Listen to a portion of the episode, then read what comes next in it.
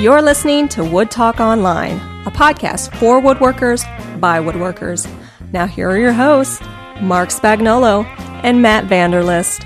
Take it away, boys. Welcome to Wood Talk Online, episode 44 for October 26th, 2008. I'm Marc Spagnuolo. And I'm Matt Vanderlist. And of course, right at the very beginning, I want to remind everybody you're going to hear something in the episode today that you're going to want to comment on. You're going to want to send us a voicemail, whatever couple of different ways you can get a hold of us with your questions or your comments. You can email us at woodtalkonline at gmail.com, or you can pick up the phone and leave us a message at 623 242 2450. Whew, hey, so it's uh it's the uh, last week in November or November. Wow, I'm way ahead of myself. the last week of yes. October. so right. that means uh, Halloween is just around the corner. You guys got any uh, any big scary plans going on or anything uh, down there in Arizona? No, me. you know what? We we kind of live in a weird neighborhood. There's just too much distance between houses, and any self-respecting parent would probably not let their child roam around this area. Um, you know, and if and if you're if you're a candy-loving child who's who's really trying to make the most of your time, this is not the place to go for the best yield. Uh, yield to the actual amount of foot walking ratio is just it's terrible because there's just there's just not enough houses um, you know per block here so Right. Um, so no, I, we don't get many kids. It it tends to be kind of a Nicole and I are the kids, and we watch you know like a, a SpongeBob Halloween cartoon and eat candy.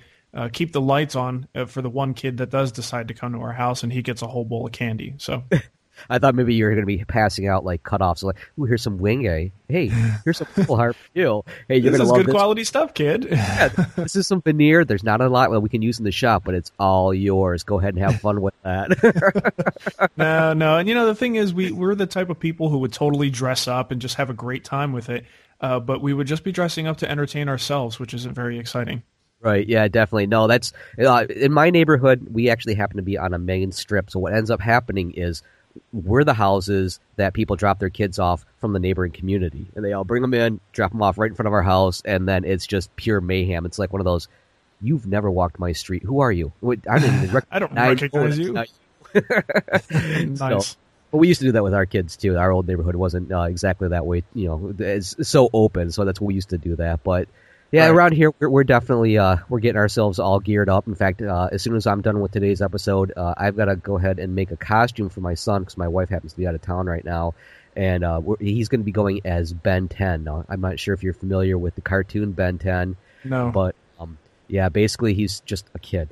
so the costume's not so yeah, it's perfect for dad. I mean, it's just like one of those here, put this shirt on. Yeah, I was about to say I had no idea you were a seamstress.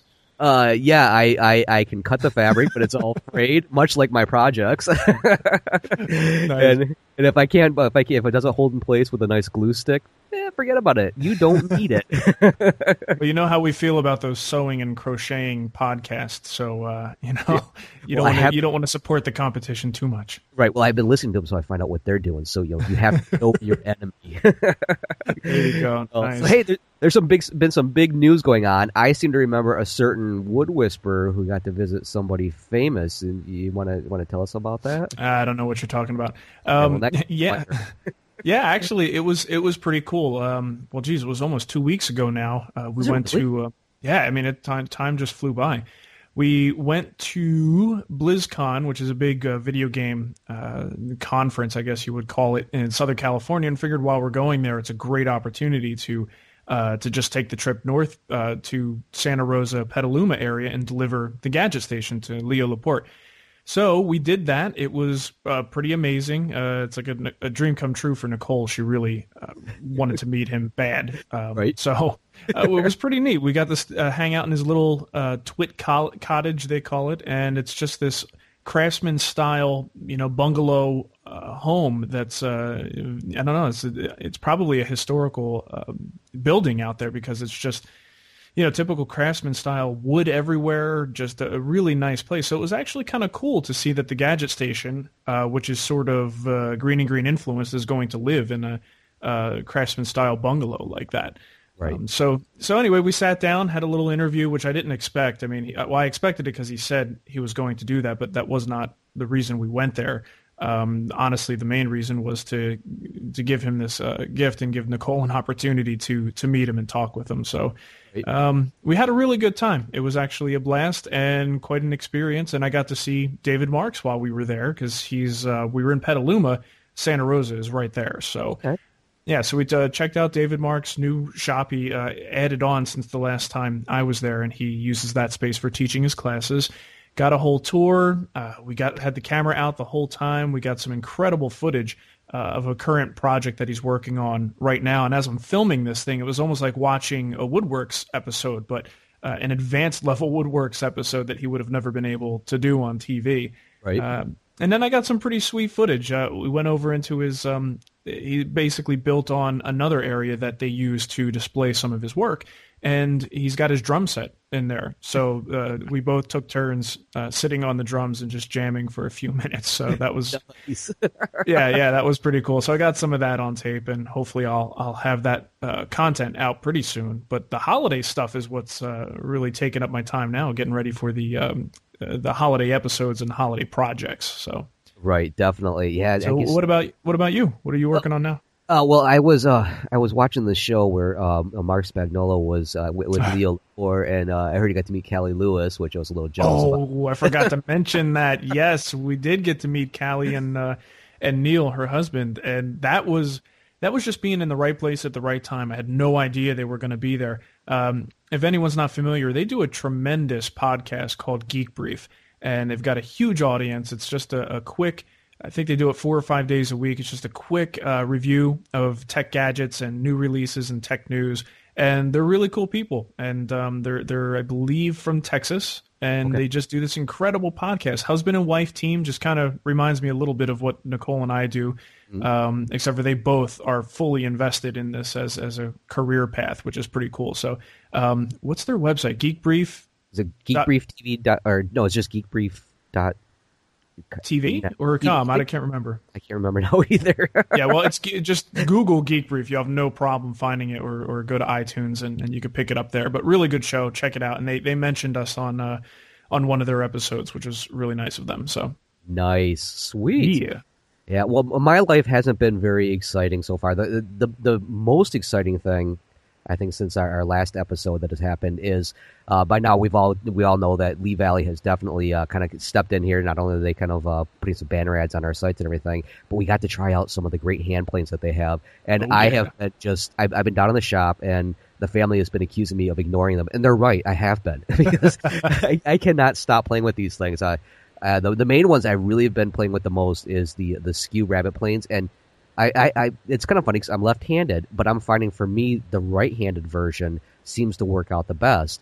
Hmm. And I've just I've been having a ton of fun with it, getting it set up, and I noticed as soon as I opened it up, I mean, most of them are already pre-lapped on the back, so it's pretty much ready to go right out of the box. And I, I took a couple of quick passes, and I was just really shocked with it. And one thing I discovered is I've actually been, and I'm going to do a little show about this, or just kind of show a quick video, is um, I w- rather than just making the rabbet, I was kind of making like raised panels with it, just kind of tilting it a little bit to the side, and then just uh, making the passes, and I got some really great results. So that's, I mean, I, have I've got like stacks and stacks of wood that I'm like, I should use this for a project. but oh, I'm gonna play with the skew rabbet planes. so been, that's nice. all I've been doing. And then I, I played with the um, plow plane, and holy cats, I'm like you know what? I no longer need to make uh, um, you know grooves with my dado saw. I don't need to make it with my, my router. I'm just gonna make it with the plow plane. I can do it, you know, late at night, which I have been doing because my wife's been coming down. Put the damn plane down and get you. so see, that's what I was going to ask you. Um, I haven't had a chance to dig in uh, quite that much just because I've been out of town. And I was I took a look at the the plow plane yesterday, and I was going to ask you how much uh, practical uh, use do you see that as far as taking the place of something you might use your router for? Um, you know, to be honest with you, I would one thing I wanted to, to kind of play with a little bit is I almost want to time myself to see just how much faster or in fact, I don't really think it's going to be so much faster. I think they're going to equal out by about the time you load up a router with say like a straight cutting bit, get it okay. all set, and then make your passes. I think they're going to even each other out. But okay. One thing that I really liked about the the plow plane is you know how sometimes, and we we've talked about the, this as being a reason why maybe you want to get um, like a router plane is you know how you're going along, and then occasionally there's that little dip where it's not staying as consistently deep along the entire length.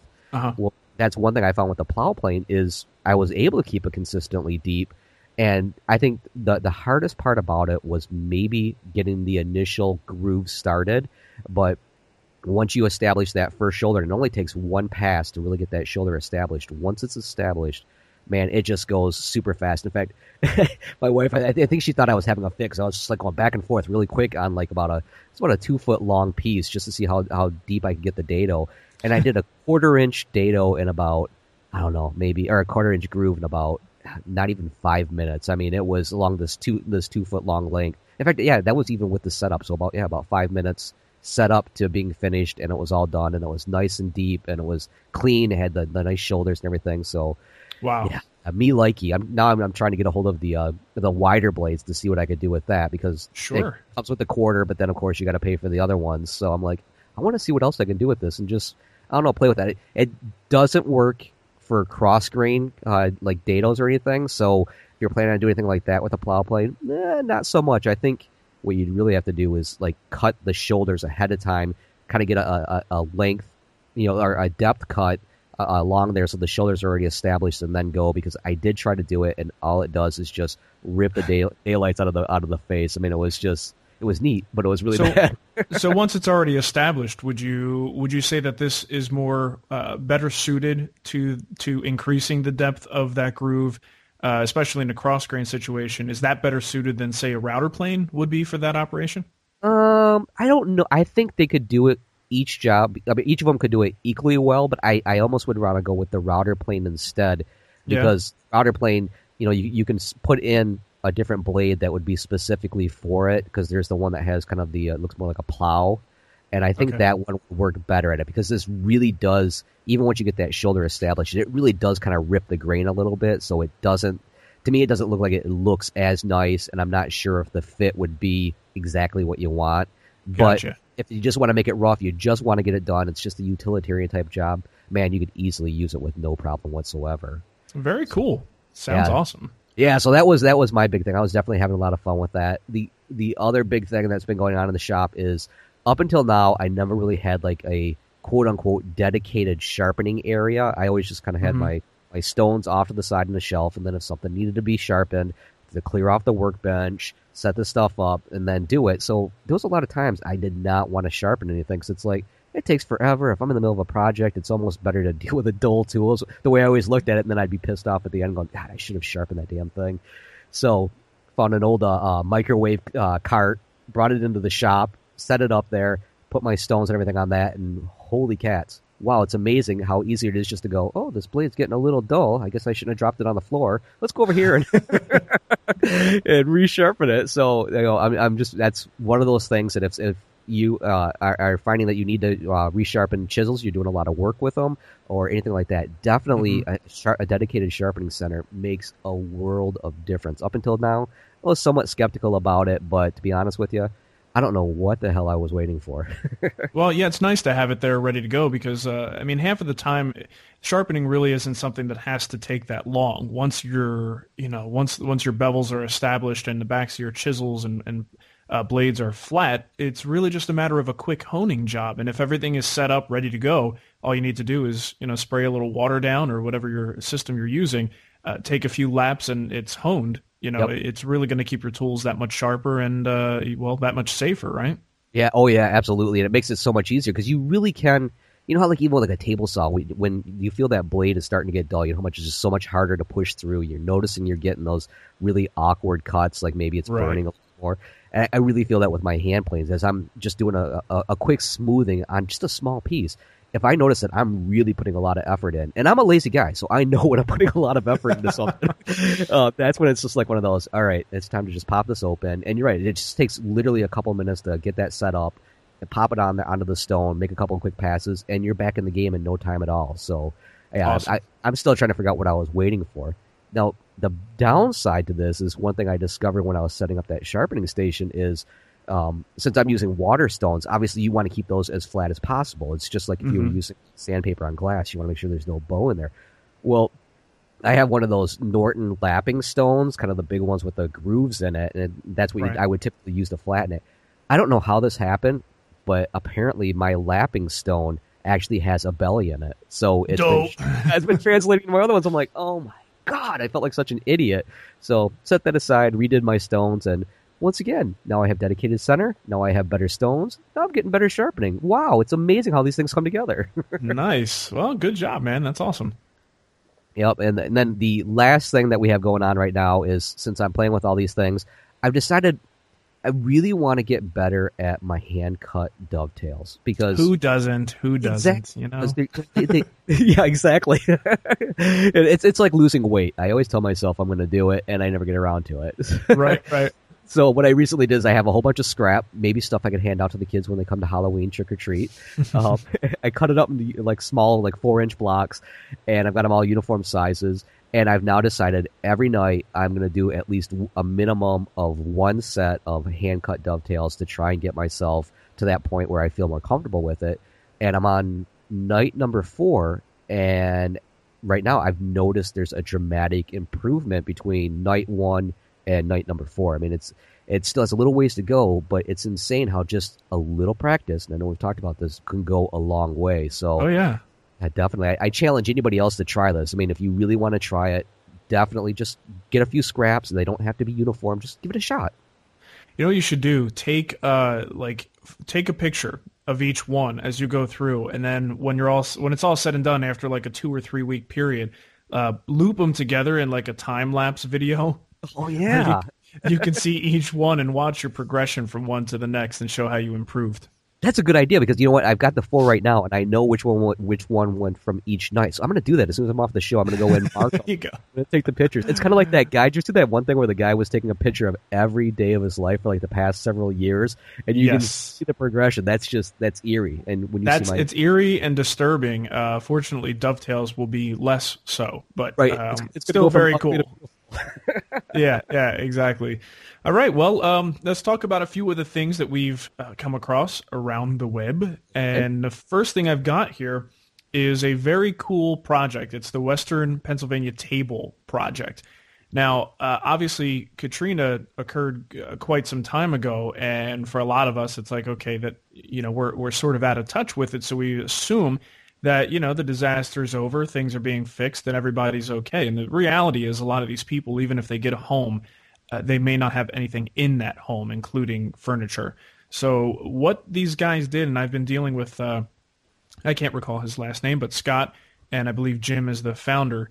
Um, they have this group going where they are building these tables, and it's not just kind of like a free for all. There is a plan uh, with a very specific table that's meant to uh, be knocked down and easy to ship. And what they've done is is deliver hundreds of these tables to New Orleans and um, are giving these to uh, to victims of the uh, disaster that happened there. So um, I really want to just kind of promote this for these guys because it's a great cause. They've got numerous ways that you can get involved and. Uh, I guess you could be an affiliate if you want to. You can uh, probably get involved in the building, and uh, also they accept donations. Um, excuse me. So go to uh, Western PA Table Project org and uh, everything is there. Exp- explains everything you need to know about the project, who's running it, uh, what they do, how it works. Um, but it's an incredibly great cause, and I think a lot of times, sometimes charities, and not just charities dealing with woodworking, but charities in general, uh, tend to lose focus on how to to take the, the the people's effort and the kindness that everybody's putting into it and the physical output of what they're producing and actually get that to the people who need it. There always seems uh, many times seems to be that disconnect where no one actually thought it that far through. Right. And this group seems to clearly have uh, exactly what they need, and they're producing a ton of this stuff and getting it to the people who need it, which you know makes you feel really good about what you're doing. So uh, check it out. It's the Western Table, or I'm sorry, Western PA Table Tableproject.org. Definitely, yeah. I went there and I, I did take a look at this project, and this is so neat because this is a great example of something of something you you can take your own passion and maybe you, you typically don't think you can help out because I think there was even a comment on here about how a lot of these guys wanted to do something for the Katrina Katrina victims and more or less it was like one of those well we, we don't have the time or we don't have the physical ability to come down there and help up with the clean out cleanup and everything mm-hmm. but yet something as simple as a piece of furniture can make such a huge difference because I think there was even a comment in here when I was kind of reading through this about one of the people who have received one of the tables, and it's just like one of those. This is a group of people that have been basically stranded away from home. They've probably been, you know, eating out. They've been eating in strange areas. They've just been, you know, all in who knows what. And something as simple and comforting as a kitchen table coming into their house gives them an opportunity to just kind of sit down and just relax. You know, yeah. you're home, you know, and we can think exactly. about rebuilding a house, but if you don't have furniture in it, man, it's just an empty shell. There's just no getting around it. Yeah, exactly. I mean, they they, they really do a, a great thing there. And I was going to try and get an interview uh, with Jim, but we're uh, having some technical uh, difficulties connecting with each other. So, uh, but maybe maybe we'll get him on uh, on the show and do a quick interview. Let him uh, explain in his own words what the project is and how it all goes down. Uh, but there's plenty of information on the website. So if you are interested in contributing and helping out, uh, it's a great cause. Check it out. Sweet. Um, uh, what's the next thing we've got here? Okay. Well, the next thing is something completely different. It's, this is an out of world, out of uh, off worldly type thing. You know, I, the exact opposite of the, the, seriousness we were just talking about.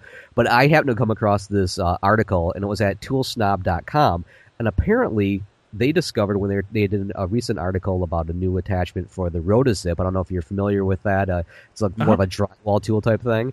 Yep. Well, it turns out that NASA is using a uh, Rotozip cutter to break through the permafrost on Mars to collect samples. and, and, I just think this is so neat because it's just like one of those. Uh, you know, I happen to have just sold one last year in my garage sale, so I'm wondering if maybe that guy in the uniform was, it was NASA. from NASA. I would hope they could afford to buy a brand new one. You know, yeah, maybe, yeah, maybe a nicer model than the one I had. But it's so funny because I think in, in the article it was actually saying that uh, they've tried a whole bunch of different things, and nothing could get through the permafrost. But I, I guess this one particular uh, drill bit uh, or cutter bit that the Rotozip uses, it turned out that well, their hunch worked, and they were able to break through the permafrost and actually get something up from it. So I just I saw that's that really funny, man. That's awesome. Yeah, that's that's great. I'm like, that's really funny. Because how many people have this Rotozip, and it's like one of those, you know, so many things came from NASA. We have Tang, now the rotozip has proven itself. Dude, that's crazy. Oh man, and you know another kind of funny thing that I came across, and this was from uh, Popular Woodworking. I think it was yeah. Bob Lang on this. This is so funny because it's like one of those. We talk about how there's lasers for everything, yeah, and uh, and now there's a miter saw that's out there, and it has a camera built on it, so what you end up doing is, I think it has a laser also, just to, to help you know double everything just, up, just to round it off nicely. right.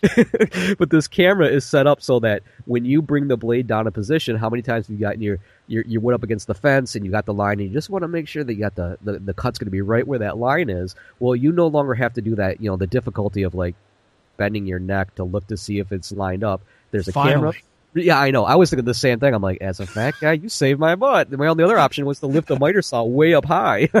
right, right. But there's a, a, monitor up where the handle is, so you can you can you know align them up so that you know right where your laser is going to be and where that cut's going to go, and you no longer ever have to like stoop. So oh, that's funny. Hey, uh, Funk in the chat room wants to know if the uh, saw comes with a clock radio too. Uh, you know what? I think there's probably an alternative uh, option that you can get on that, and so we'll we'll definitely have to see if they'll if they'll come out with that next. Maybe or, even a, a, nice rotisserie. that or that, or certainly how about an iPod dock? Ooh, I, I mean, like that. You could see. I mean, seriously, you're cutting all day. You could use something to charge the phone and sync it with your computer, or you know, whatever. It, you know what? They should have a speed control on the volume, so when the saw engages, volume goes up.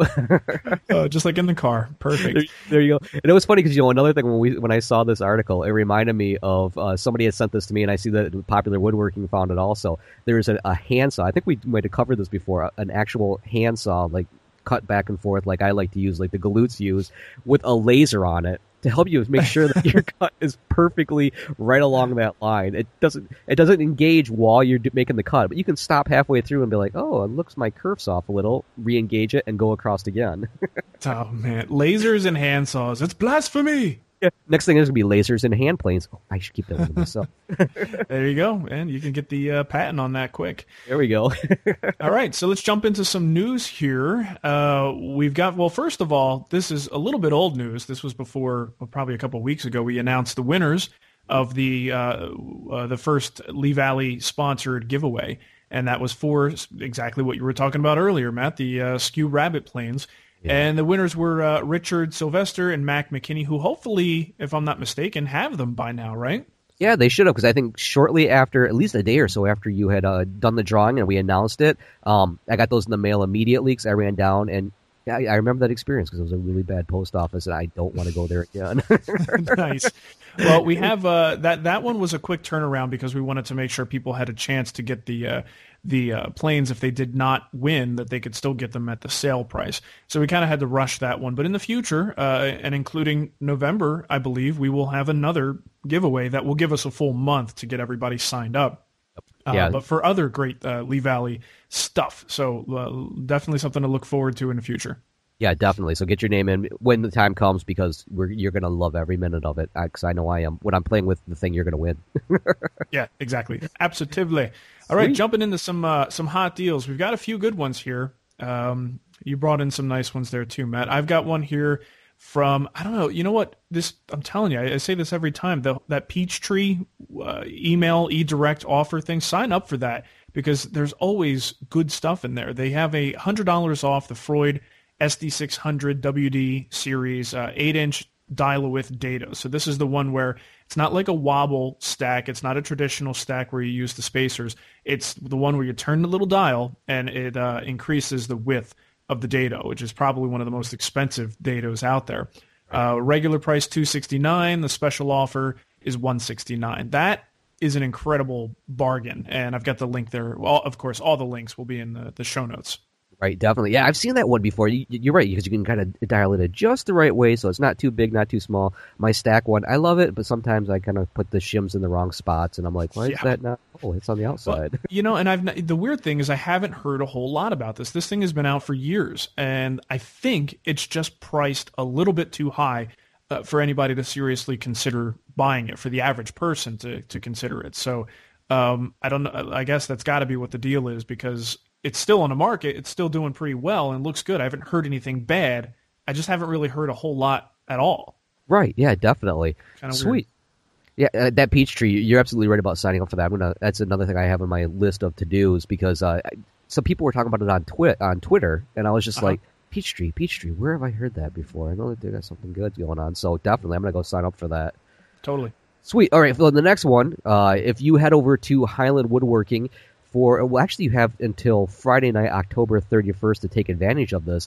But if you order $50 more or more of any merchandise from their website or you can call in even uh, just pick up their catalog if you happen to have one call in you can talk to the operator. Enter code 101708 or just tell the phone operator about it and you will get $50 or you'll get free shipping. Excuse me. I'm like fifty dollars off. Wait, no, I read that wrong. Man, they would hate me over there. They're like, "That's it. He's, you know, he's, we're not talking to him anymore." yeah, nice. but they're Highland Woodworking. Let me clarify. This is offering free ground ship, ship uh, shipping anywhere within the 48 contiguous states. Uh, on an order of fifty dollars or more, just enter that code. We'll have this information in the show notes for you. Again, you have till uh, October thirty first to go ahead and take care of that because uh, that's a pretty sweet deal. I was looking at a couple things there, and I might have to take advantage of it. Of course, it is. Could could they come up with a more random discount code though? yeah, I know. it's like, hey, I'm I'm I'm here for the one hundred oh one seven hundred oh eight. it's like secret code. How about just like uh, shipping? Free yeah, shipping. there you go. oh yeah, free. Uh, yeah, anything else except for that because I, I could see myself being like, I'm for the uh, one oh one seven one eight. They're like, oh, you want the extra shipping added on? Yeah, we'll take care of that. that's oh, that's for the pink elephant plush toy. We'll get that right out to you, man. yeah, well, you know what? Hey, it's free shipping. Who the heck cares what the code is? I just like right. making fun of things like that. So yeah, because I can't remember those numbers. Yeah, All right. right. All right. So the next one that I have is we have again free shipping but you also get 10% off purchases of $99 or more on DeWalt tools, any of the DeWalt tools. Oh, I'm sure there's probably exceptions made. But if you head over to toolup.com and you'll find the information over there. Now, I actually did head over there and they have it a banner up saying that they have this going on, but there doesn't say anything about when it ends or specifically which tools. But I'm pretty sure once you place the order, that should go ahead and just kick right in. So definitely cool. check that one out. So do you, right. want to do one last one? There's there's one more on here. Yeah, you know, I haven't paid much attention to this. This is uh, one of yours, but I'll, I'll, certainly read it. Popular Woodworking um, is offering 13 thousand dollars in workshop tools and supplies, uh, and it's a big giveaway that they're having over there. So um, go to winshop.popularwoodworking.com. Um, tell us a little bit more about this because I'm not that familiar with it. Okay, well, I, I, believe this is a yearly thing that they do, and uh, they more or less get like a whole bunch of stuff. Uh, I mean, we're talking like power tools, uh, we're talking you know glue, we're talking all sorts of stuff. Anything that you probably have either wanted in your shop or typically use every single day. I know that. Um, let's see here. I'm trying to bring it up. It's a nice picture of Steve Shanesy. If you haven't met Steve, he's a very nice guy. Uh, I'm looking at it right now.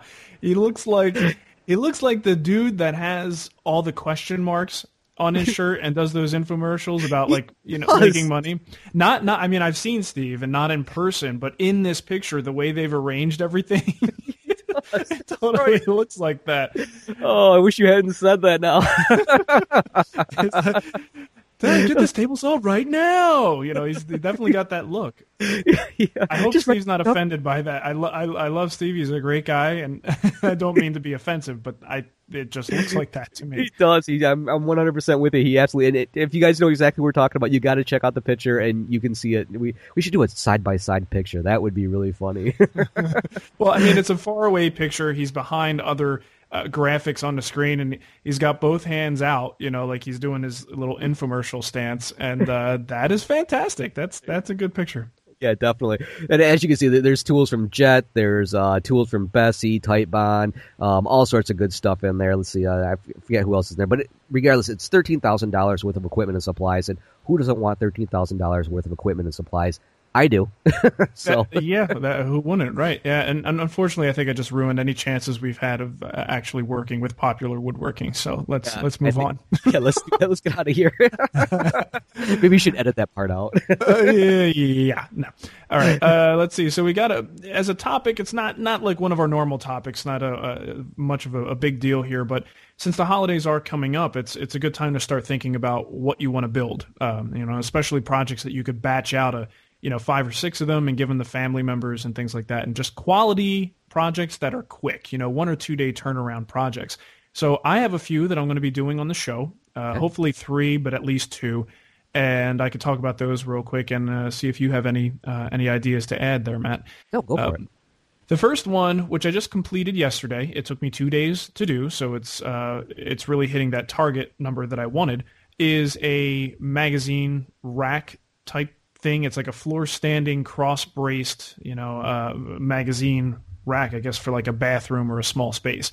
So the the two pieces are two flat boards that um, that nest into each other in the shape of an X, and uh, it, it's made out of walnut. And I'll probably make the the one that I'm going to film for the show out of something else. But it turned out really nice. Very simple, stacks flat, so that if you want to give it away as a gift, you could you know wrap it up and actually not even put it in a box, just wrap it itself because it's nice and flat. It looks like um, oh, when it's flat, it's almost like a box of candies or something like that. So uh, they would have no idea. they had no no idea what it is. So uh, that that's one little quick project. And the other thing I think I want to do is a clock, like a small mantle clock. Um, have you seen in the catalogs those little two inch uh, circular clock inserts that they uh-huh. sell like at Lee Valley and, and Rockler and things. Yep, yeah, I have uh, seen. So I'm thinking about picking a couple of those up, and it seems like you can make just about any shape out of any wood, and you know, get a big fat Forstner bit and drill straight through, or some kind of a router template, and batch those things out like like it's nobody's business. Uh, you know, the main cost to that is just going to be the clockworks itself. So, right, um, yeah. that that is my second idea for this year. And nice. third idea, I don't know. I, don't, I, mean, cutting boards are always great. A nice long grain cutting board, not the end grain, because uh, that's a little bit more time than you'd want to spend for a, a, bunch of these to batch out. I mean, you could do it, but it's going to take some time. Uh, so a nice traditional long grain cutting board probably is a good idea too. Nice, yeah. No, that that's definitely the. I love that idea of the mantle clock because uh, I know my my wife's talked about it, and uh, my mother in law has this nice artificial fireplace that I could see one totally going on. So that would that sure, would absolutely sure. work. Yeah. do you have um, any specific plans for anything that you're making yourself? Right now, I, am kind of playing with a little bit the idea of I was thinking about making some small like serving trays, nothing really big, something kind of small, something that again, I like that idea of like you know it should take no more than maybe a couple days to put the whole thing together. You uh-huh. know, because I mean, being a really when it comes down to a weekend woodworker, that's really all I have. So that makes you know a lot of sense to kind of batch those out a little bit. Um, uh, maybe like some ornate boxes is always a nice thing. I've been seeing some beautiful ones that have been coming in from the listeners, especially like humidors. I got a number of friends that are cigar smokers. I'm not allowed to hang out at their house anymore, but but you know stuff like that. Um, you know, and of course, there's always like kind of the traditional ones like pen turning. I don't do any of those because I, am not allowed to have a lathe either. All those shavings and too much time down mm-hmm. in the mm-hmm. shop. But right. um, yeah, those are those are the two that I've been thinking about. Is more or less kind of the like a, a, the ornate box and like a serving tray because there's a lot of times that I, I think those could kind of come in pretty neat. So yeah, definitely. Sure. I'd love to see that that, that mantle clock that you're talking about, kind of the smaller one. That's that's a really neat project. I've always thought about doing something like that. Yeah, I haven't uh, haven't designed it yet. I know that it's going to have a hole in the middle for a clock, and that's about it. Right. Yeah, that's always a good good place to put it, uh, especially if you yeah. want it to be. You know, you could put a door on it just to mess with people, but yeah, that, that, you could. Well, I've seen some really cool things out there, and I, I've got some ideas. Just um, you know, something.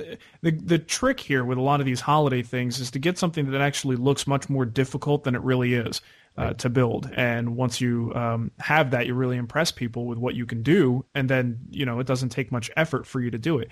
Uh, and the other thing is, I mean, we're talking about holiday stuff here, but this is also stuff that makes great. Uh, if you're trying to make a few bucks, you know, and you get yourself into a craft show or something, these are the things that are are actually going to make you some money if you can batch them out quickly. But they look like they took you a week to do, when in fact it only took two days, you know, plus finishing. Right. to complete it, that's uh, you know not not a bad idea. So these holiday projects are also great projects to sell as well. Right, absolutely. You know, another one that I was thinking about is uh, last year I kind of got started a little bit on uh, carving and like not necessarily like with chisels, more or less like with the actual knife. I guess glorified whittling is what my friends like to call it. And uh, so I, I, made a few ornaments last year, and that's another thing that I was thinking about is I went out and bought a block of basswood, and I'm like, you know what? I'm going to sit down, and I've got a couple of plants that I'm thinking about playing with, and this is something I've been thinking about sharing on the show. I'm just afraid that the show was going to be the one where I actually like, all right, well, you want to wear this Kevlar glove? Oh, I forgot to wear mine, and it's all over. right.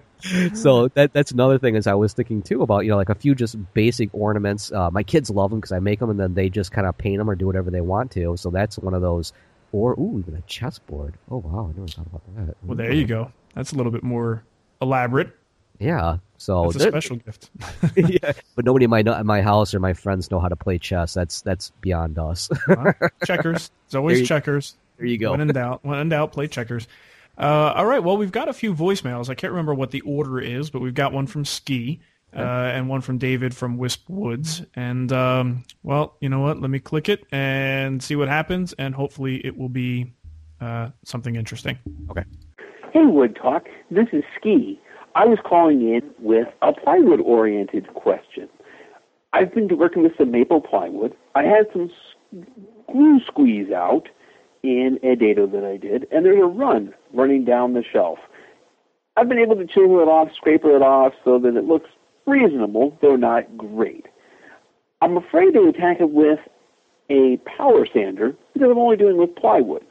Are there any solutions to deal with this run, or do I need to scrap the shelf and put in a new one? Okay, thanks. You guys are doing a great job. Okay, well, thank you. Yeah, ski's always always good for a compliment. Yeah, definitely. All right, so glue on, on plywood. Now, we were trying to talk about this uh, before we, we came on uh, on air, and we were mentioning. I mean, you definitely want to be very careful because you don't want to blow through the veneer, and obviously that's what he's thinking about. Mm-hmm. So he, the first thing with the chisel, and then with the scraper, you know, that's pretty much where I'm going. I think this is going to be one of those situations where you, he's right. He doesn't want to really so much tackle this with a power sander because I have done that where I thought I was completely safe, blown right through it, and then try to figure out, well, this is a good spot where you could put a plant and you could put a book over this, so you don't have to worry about that. yeah. But people don't want to do that always. Um, this is where you really have to maybe start thinking about hand sanding, like getting. I don't not gonna say aggressive, but like one of those. Th- this is where I would hand sand for sure. And I hate hand sanding, but uh, th- that's where this particular situation would definitely come into a, into action for me. Yeah. Um, you know, because that way I can really control what I'm doing. I got an idea of how much pressure I'm applying, and obviously I can stop in between them if I really notice that in one tiny area I'm starting to blow through it. Mm-hmm. Other than that, um, yeah, I definitely I would try to stay away from the power sanding. From my own experience, at least, I've been foolish enough to push too hard and go right through it. Sure, sure. Well, I mean, the problem is, what if that's all not going to work? What if he knows that he's getting uh, too close to the uh, to the substrate and he's going to blow through that veneer? I mean, the problem is veneer is not very thick, you know. So once it soaks in that glue, and if you've got that stain on there, it may never come out. You know, he may yeah. actually have to start over. And and I would do the same thing. I would because it, it look at it this way: you either are going to live with the stain, or you're going to blow through it trying to get rid of it. So either way, you know, it, you have to figure out where which way you want to go with it, and you can only sand so much. So I would probably keep sanding because if if you can't live with the stain, then what other choice do you have? Keep sanding until it goes away, or until you blow through the veneer and say, okay, screw it, let me grab another piece. Right. You know. So the idea though is if you can, there's a couple things you can do though, and this may affect the whole project. If it's a little glue stain, now this is tricky to do once the glue is already set. But think about if, um, let's say, a piece of furniture goes outside and it starts to rain and you get a couple raindrops on it and you go, oh no, and you pull it inside and you just leave it alone and let it dry, what's going to happen? Those little raindrop spots are going to be very noticeable and look different than the rest of the piece. It'll have like, you know, a little bit of a leopard look to it with the spots. Uh, But if you would, when it was raining and you took it inside, if you would have taken a spray bottle and wet the whole surface down and make the entire surface wet, again, you know, the wood is gonna is gonna uh, basically uh, raise the grain, and it's not to be a, a, great thing. But at least it's all to look consistent, and you could sand it back down. So, kind of the same concept here. I wonder what would happen, uh, and again, this will affect the whole project if he, let's say, took a very dilute solution of glue, uh, dilute it, you know, maybe down to ten percent, and cover the surface with that. I mean, it's basically going to seal the wood, you know, kind of like a nice shellac layer or any any initial coat of finish, but it might sort of equalize the surface if, if you want to say it that way and make it all so that it would look the same but i think it's that's a little bit risky. I don't know that i'd recommend doing that but if you're really desperate you certainly could give that a shot. But now that piece is going to look stain and finish differently than the entire rest of the project. So I don't know that that's feasible or smart, but it's certainly along the lines of what you might have to do if you're absolutely desperate. Right. Here's another option. Turn the project upside down. So now that piece is the bottom of a shelf. So you don't have to worry about it anymore. yeah, but there's really short people who might see that, Matt. That's true. Being, I would. You were being completely insensitive. I, no, that's part. That's my job. it's okay for short people to see it, but not not tall people. That's right. I tell my mom that all the time. I'm like, "Come on, woman, get down there. There's a reason you're short. Getting that dust down there." yeah. Well, if it is if it is one shelf, you know, eh, if if you're really bothered by it and there isn't a way to hide it, just chuck it. You know, start right. over again. Maybe one other option is if you go ahead and you stain it and you you you get it, you know, you, and it's really noticeable. I mean, it's just like one of those. Hey, ski, I didn't know you were working with zebra wood. What's the streak down the middle here? right. Maybe this is an opportunity to remember we talked about getting a little artistic before, and maybe taking like a dye or even a paint and trying to match it up. Because if it's one particular area, if it's you know one straight line or something like that, this could be an opportunity maybe to play with that a little bit to see if you could match it up. True. If it would help out. So that might be another option. There's always the inlay, but I think if you got this thing in place already, it's already glued up. Mm, that's going to be a little difficult too. So yeah. Uh, so good luck with that. All right. Hopefully um, you heard something. yeah, yeah. Okay, we got another voicemail here, and uh, this one by process of elimination should be uh, David's question. Hey, Marc and Matt, it's David from Wisp Woods again. Today I have a question for you about pine and the fuzz that I get off my table saw when I run a board through my table saw, a pine board, it comes off and it's got a lot of fuzz on the edge. Um, and when I try to plane the edge flat and smooth with my number five hand plane set to take a very fine shaving, the fuzz is kind of like spongy wood and it just does not cut. So I was wondering if you guys had any tips to get around that. What I've been doing is running a different plane with a thicker setting over the fuzz to remove it, and then going back with the fine set plane to flatten the surface. Thanks for answering my question. Bye. Okay, I am going to give David my smartass answer, and then I will let Matt give a real answer. My okay. suggestion is don't use pine. Oh, you took the words right out of my mouth. Oh, Damn it. we should have talked about this. um, yeah, I mean, uh, to be honest, I, I, don't really use pine very much. So I, I think I've, I've, i mentioned this earlier uh, with you, Matt, that I've, I've made maybe one or two at the most legitimate projects out of pine. Um, I didn't necessarily experience that as a you know pine specific problem with this fuzz that he's talking about, so I never really had to troubleshoot it. But you know, like any other soft you know softer wood um, you know using sharp blades and sanding afterwards and just the standard stuff usually would take care of it. So is this from your experience with pine is this something that, that seems to be a unique issue uh, with softer woods like that? That I, have run into that myself, and it's I hate to say it, it's come down to one of those I just kind of learned to deal with it kind of a thing. I mean, I don't think I've had it quite as bad as Dave, but um, it, it definitely it is something I've run into you know, when it comes to like even use like hand tools, especially with, with the with pine, man, I, I don't get the same exact results that I do with hardwoods. And you know, hand tools will tell you that you have to use a completely different angle in order to get excellent results on softwood. So yeah. I don't really know if there's a, a, a real way that I could get around. Like I said, I've I've just learned to kind of just deal with it and then clean it up as I'm going into the you know more of the, the assembly process and stuff like that. A, a couple ideas that I, I, just off the top of my head a little bit um, is maybe along the cut line or something. I, I, know some people have mentioned using like mineral spirits on the wood just to kind of like wet it so that when it runs through, that fuzz is going to kind of stay in place because the fibers, since they're a little bit, since they are a little bit soaked, will stay in place so you don't don't quite run into it. But hmm.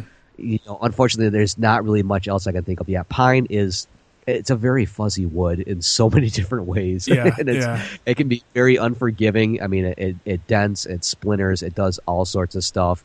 Um, you know, the, the only other option is like really super sharp tools. But obviously, if you're using your tools all the time and you, you, you happen to just be using the pine, that's that's not going to make a difference. So, yeah, um, I really wish I could offer more on that, but that's that's the only thing I could think of is just simply it just kind of happens. You know, uh, one other option is no, I, I, that really wouldn't be that feasible. Is I'm like, you know, a lot of times we get, I would do like pre-score lines or something, but man, that really wears you down fast, especially yeah. when you're working on a project. yeah, that that would be quite a bit of work. Um, well, you know, the other thing is, um, crap. I forgot what I was going to say. Oh, hey, that, that's a, you have a total madism. Yeah, and we're going to talk about. What are we talking about? Good thing that doesn't happen very often. Jeez, what am I getting old? Um, I, what was I going to say? That is so disturbing to me right now. Oh man, it probably. Is- oh, I know what I was going to say. Stop distracting me, Matt. It was. Uh, I was going to mention that working with uh, alder uh, is is one of those things where alder is a, a relatively lightweight, soft wood and anytime I have used alder for practice cuts and hand tools and even my sharpest chisels, just it's the way the fibers break apart as you slice through them is really weird. It's really foreign yeah. if you're used to working with a lot of exotics and, and sort of heavy duty hardwoods. So, um, you know, I could see it kind of being the same thing presenting certain problems in softer woods. So you know what? That's that's what our audience is here for: is to fill in those gaps that that we can't uh, address. So if anybody has some good tips on uh, dealing with the specific issue that uh, David mentions, please uh, leave it in the comment section of uh, either uh, Matt's posting of this episode or mine. And uh, that would be much appreciated because you know what? despite the fact that what everyone thinks, Matt and I don't know everything. Right. Wait, whoever thought that? Actually, the reality is people know that we don't know anything, so that's what makes it all right. so fun. exactly. Yeah, they turned in like, let's see what the two boobs are doing. yeah, my, my what I know how to do is hit the record button and set up a microphone, which is uh, you know, is my claim to fame here.